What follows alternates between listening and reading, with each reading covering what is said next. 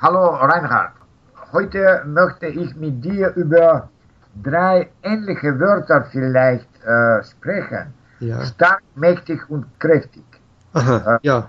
Ich habe manchmal äh, Problem, was, äh, was es besser zu Sicher. Der Zusammenhang äh, ist nicht immer so eindeutig. Also, mh, wenn jemand stark ist, hat er viel Kraft. Nicht? Also, man kann sagen, äh, stark und kräftig sind sehr ähnlich. Aber vielleicht passt nicht immer beides.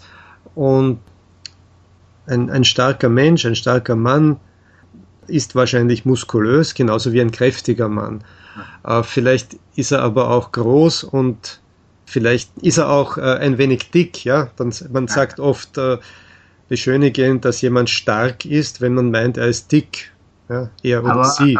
aber vielleicht können wir stark auch äh, in der übertragenen Bedeutung. Äh, das gibt es natürlich auch, ja. Star starker Wille, ja. äh, Genau. starker Wind, ja, vielleicht. Ja, eben. Also es bezieht sich sowohl stark als auch kräftig nicht nur auf äh, Personen oder Lebewesen, auch auf abstrakte Begriffe wie Wille äh, und äh, Empfindungen Aha. und Schmerzen zum Beispiel. Aber Ja. ich kann sowohl sagen, ähm, kräft, ähm, starke Schmerzen als auch kräftiges, äh, naja, kräftige Schmerzen klingt nicht so gut. Ja, nicht, Ähm, nicht, ich würde, aber für, für bestimmte Beschwerden kann man kräftig sagen.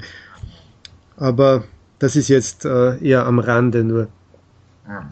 Und, und was kannst du über mächtig sagen?